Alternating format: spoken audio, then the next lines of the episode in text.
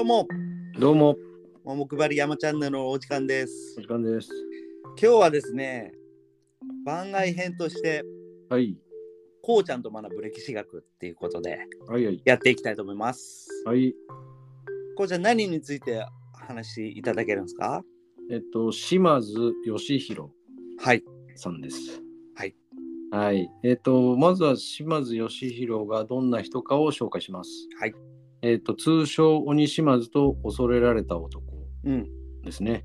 九州、えー薩摩の武将で、島津家、えー、4兄弟の次男として生まれます。うん。えー九州地方で、えー大友氏龍造寺という、まあ、九州の有力な大名を相手に暴れまくって、えー九州を統一を進めていくのですが、ほうほう。はい、時にすで、えー既に豊臣秀吉のと天下の時代へと流れておりますので、うんうん。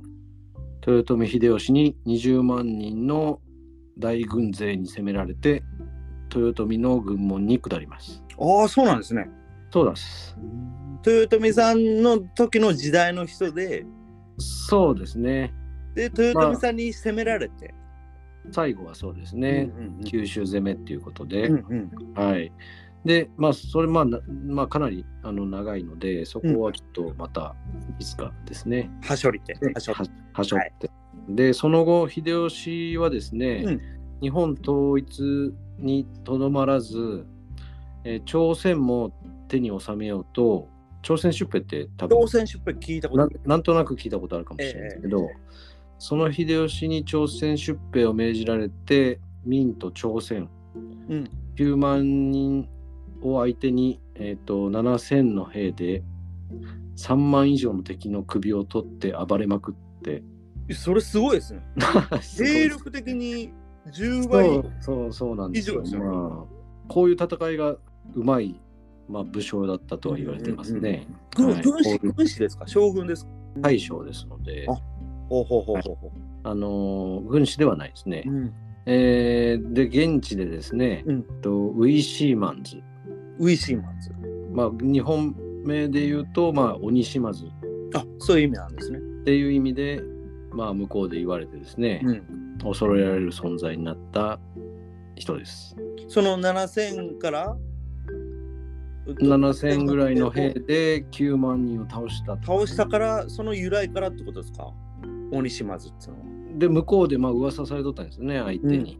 はい。あいつやべえぞ。やべえぞ、ウィシーマンズみたいな。うんうんで、まあ、ウィシーマンズは向こうの言葉なんで、うん。ええええええ。まあ、鬼島津っていうことですね。はい。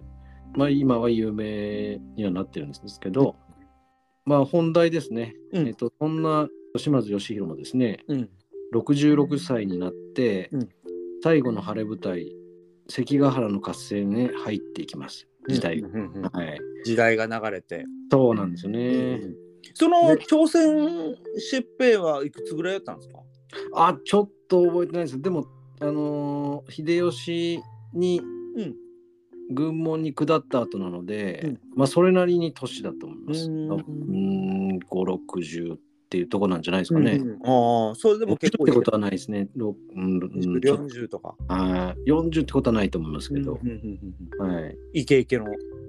イケイケな油まあまあま あ、まあ、イケイケが分からんけど、まうんうんあ、そうですね。はい。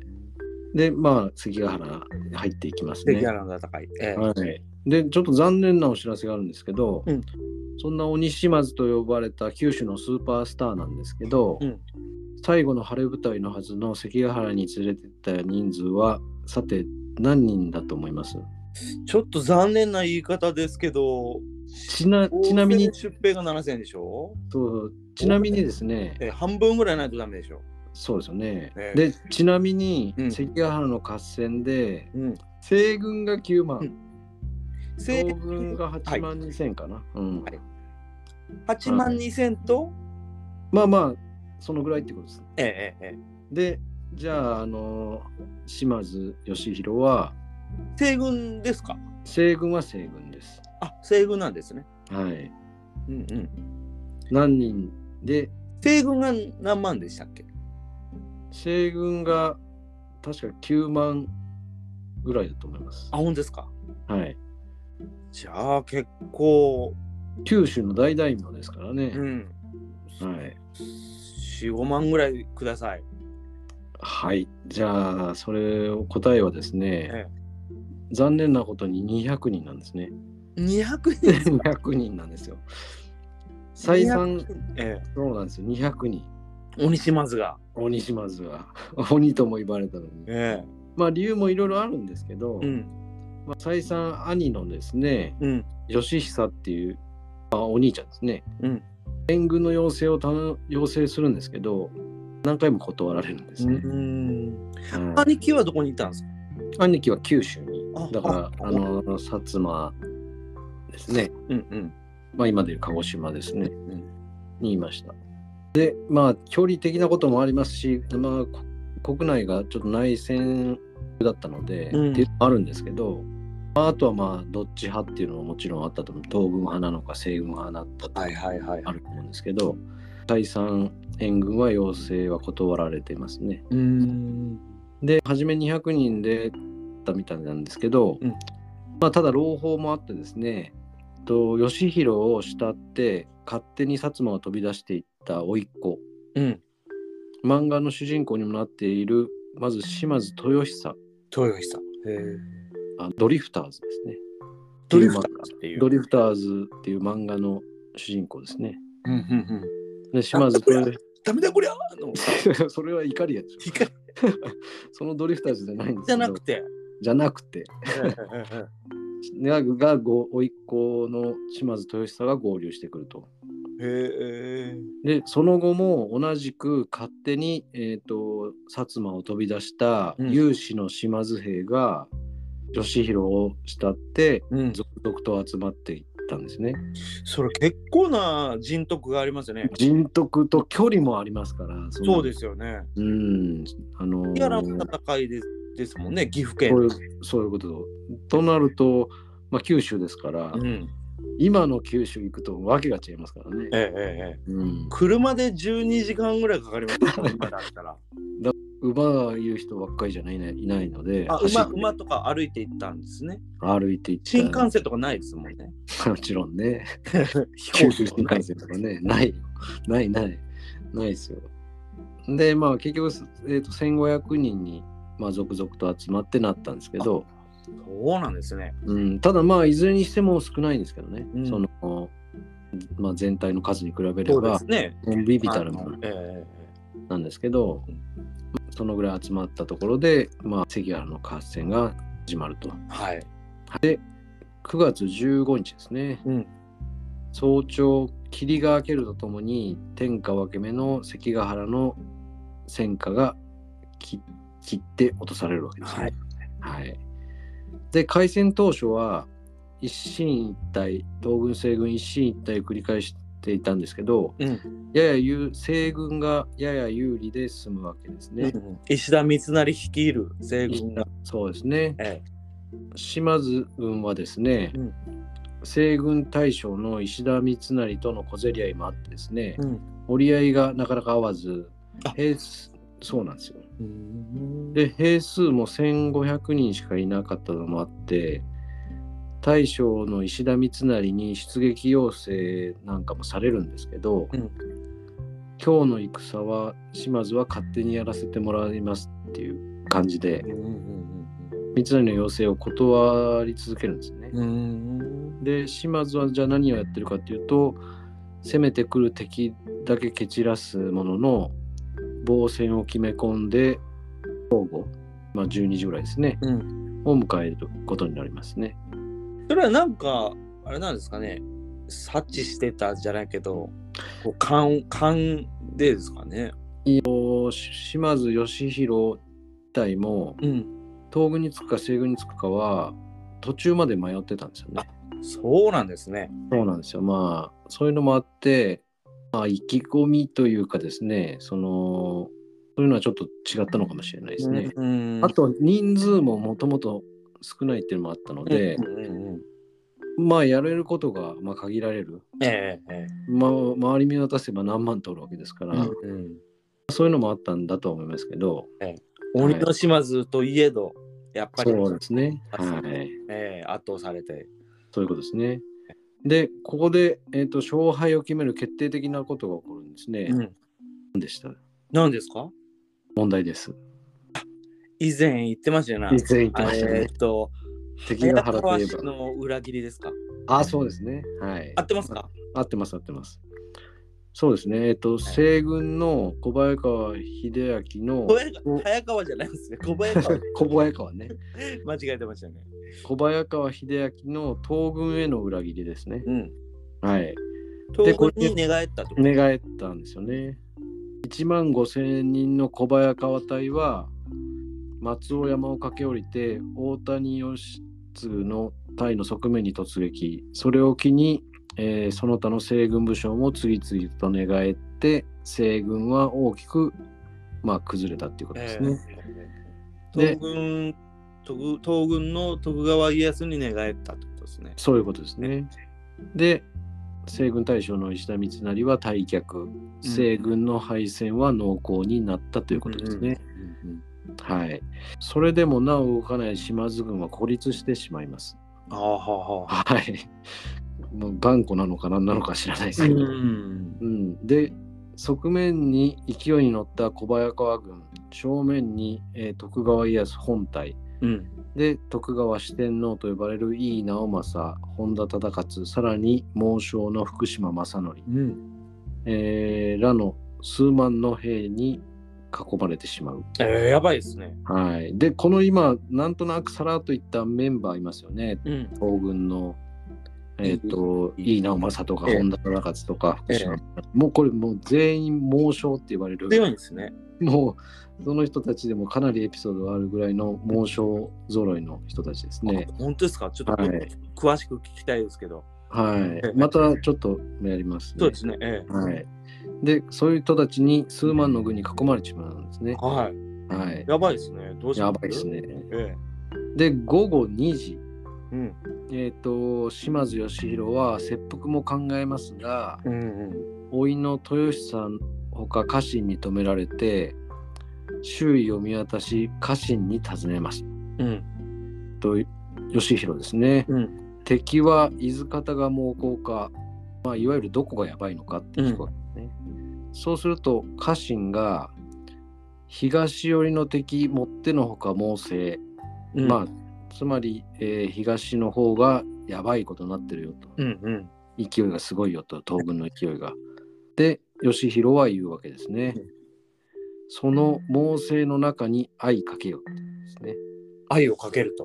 うん愛をかけるというか、まあ、向かっていけっていうこと向ですね、かっていけってことなんで。はいええまあ、つまりは東軍の一番やばいところ、うんそのやばいところに向かって突撃しろとほうほうほうほう。いうことを言う言う言ったみたいですね。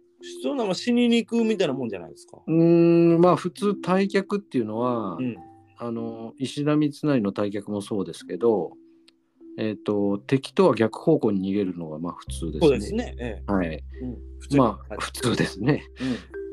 ですけどこの島津は島津隊は前進したんですね。うんへえ、そのもう、もうさんとこにもう突さっ込んんでのったってことですか。そうですつまり敵軍中央突破して退却するっていうことをやり始めたんですね。ほうほうほうほうほう。はい。まあ行かれてますよね。 え人数も少ないですからもうえ。ええ。えはい、何万という兵士に向かってしかも猛将とかまた本体ですからね徳川家康本体に向かってるわけですから。はい、でまずですね猛将福島正則に突撃えうん。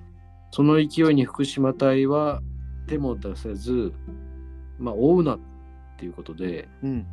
あの指令を出して、まあ、要はす勢いがすごいからうーん。あのーまあこのぐらいの大将なら見ればわかるんでしょうね多分うん。まあ追うなっていうことで見送りますうんうん。でさらに、えー、と徳川家康本陣に向かって突撃してうん。かすめて方向転換しほうほうほうほう。そこからは逃げに切り替えますええ。はいそれ作詞でもあったんですかいやー作詞なのかまあまあ要はその島津の戦いを、まあ、見せるっていうことを考えたのかもしれないですし、うんその戦後処理というかですね、うんこの戦いはもう負けたんですかうら、んうんうんもうあとはもう何かを残すしかないってえいえう、ええはい、傷つ傷跡を残すというかですね、ええまあその後の戦後処理のことまで考えてたかは分かんないですけど、うんうんまあ、とにかくまあ中央突破しようとして中央突破で退却しようとするわけですね。うんうんはいこの徳川家康に向けたけどそこを切り返したんですよね。そうですね。ええまあまあ本当に突っ込んでいくわけではなくて、まあ、うん向かって突撃はしたんですけど、はいはいはいはい。そんな怒っちゃいますやん。家康。まあここからはでもんその島津の見せどころですよね。ええはい。でまたかでここで井伊直政本田忠勝の追撃が始まるわけです。うん。四天王の。そうですね。ええはい、でこれに囲まれてしまいます。ええでしかし、えー、と井伊直政に鉄砲を撃ち、えー馬上から引きずり下ろしますとええ強いっすね。簡単に言えばねもっといろいろあるんですけど、ええあの簡単に言えばそういうことですねで大将が撃たれてひるんだ隙に島津はさらに突撃突破うん。していくとでそれでも追撃の手はもちろんあの兵数も多いですから、うん。緩まずさらに、えーここで島津の最終奥義ですねうん。捨て曲がりまあ手曲がり。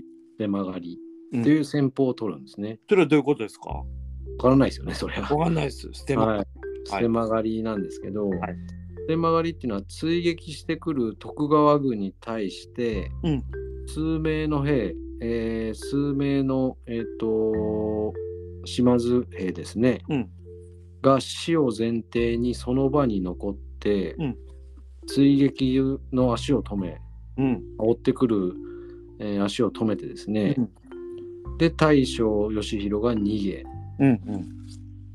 その数名が残された数名が倒れたらうん。倒れたらって言ってもまあ死んじゃったらええ。また別の数名がその場にとどまりほうほうほうほうほ血止めを繰り返しで大将義弘が逃げる時間を稼ぐという戦略なんう。ですえね。ええすごいですね、それ。まあ決死の、うんまあ、戦略ですよね。うん。もう、その、島津さんに忠誠誓ってなかったら、そんなことできないですよね。自分そういのう身をそうい犠うこと牲ですにしてってことでしょそういうことですね。だかうらん慕われてたっていうのもあるんでしょう。っうていうしことでしょうね。まあもともとここに参加してくるのもね、ああ、そっかそっか。うん、ぐらいの兵士たちですからえはい、でその義弘を慕う兵士たちは徳川の進撃を食い止めことごとく散っていったということですね。えええ。うん。で甥っ子の豊久うん。島津豊久も全身7箇所を貫かれて討ち死にしました。あそうなんですか。はい、そうなんです。でちなみにこの井伊直政って先ほど言いましたけど、この人はこの時の怪我でえが原因で死んでますね。あこの時は死知んでないですけど、ええええええ。はい、あでまた続けるとですね、うんなんとか、えー、と逃げ切った島津義弘は薩摩まで逃げ帰ることに成功したんですけど、ええすごいですね。ええ。最後は30人ぐらいしか残っていなかったと本当ですか。まあけまあ、ギリギリ生きて帰れたっていうことですね。うんうんでこの撤退劇は敵の東軍からも称賛されうん。え、ええええで後に島津の軒口とえ。で野木口。まあはいおーし、えー、と語り継がれていったということですね。そうなんですね。まあこの後もまあいろいろもちろんあるんですけど、うんうん。まあすんごくなくなくなっちゃうので、えええええまあ、ちなみに島津家その後ももちろん続いてですねえ。うん。島津家。島津家自体もその後も続いて、うん。まあ、後の幕末には薩摩なき成明というさすごい名君と呼ばれる人なんですけど、うん。その人もまあ輩出してへえ。でその思想は島津成明のその思想は、うん西郷隆盛おう大久保利通らへと受け継がれてやがては倒幕を果たしえで明治政府を成立させで今の現代の日本へ近代化へと導いていくことになっていくというつながりもすごいですね、それ。